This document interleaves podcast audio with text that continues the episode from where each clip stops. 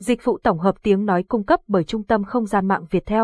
Chính sách bảo mật được chú ý và quan tâm đặc biệt với các cược thủ khi tham gia vào hệ thống. Hầu hết các tay chơi khi tham gia cá cược trực tuyến đều mong muốn thông tin cá nhân của bản thân được bảo mật tuyệt đối.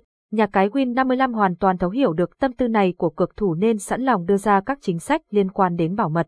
Các bạn chú ý nội dung sau đây để nắm rõ quyền lợi của mình khi cá cược nhé.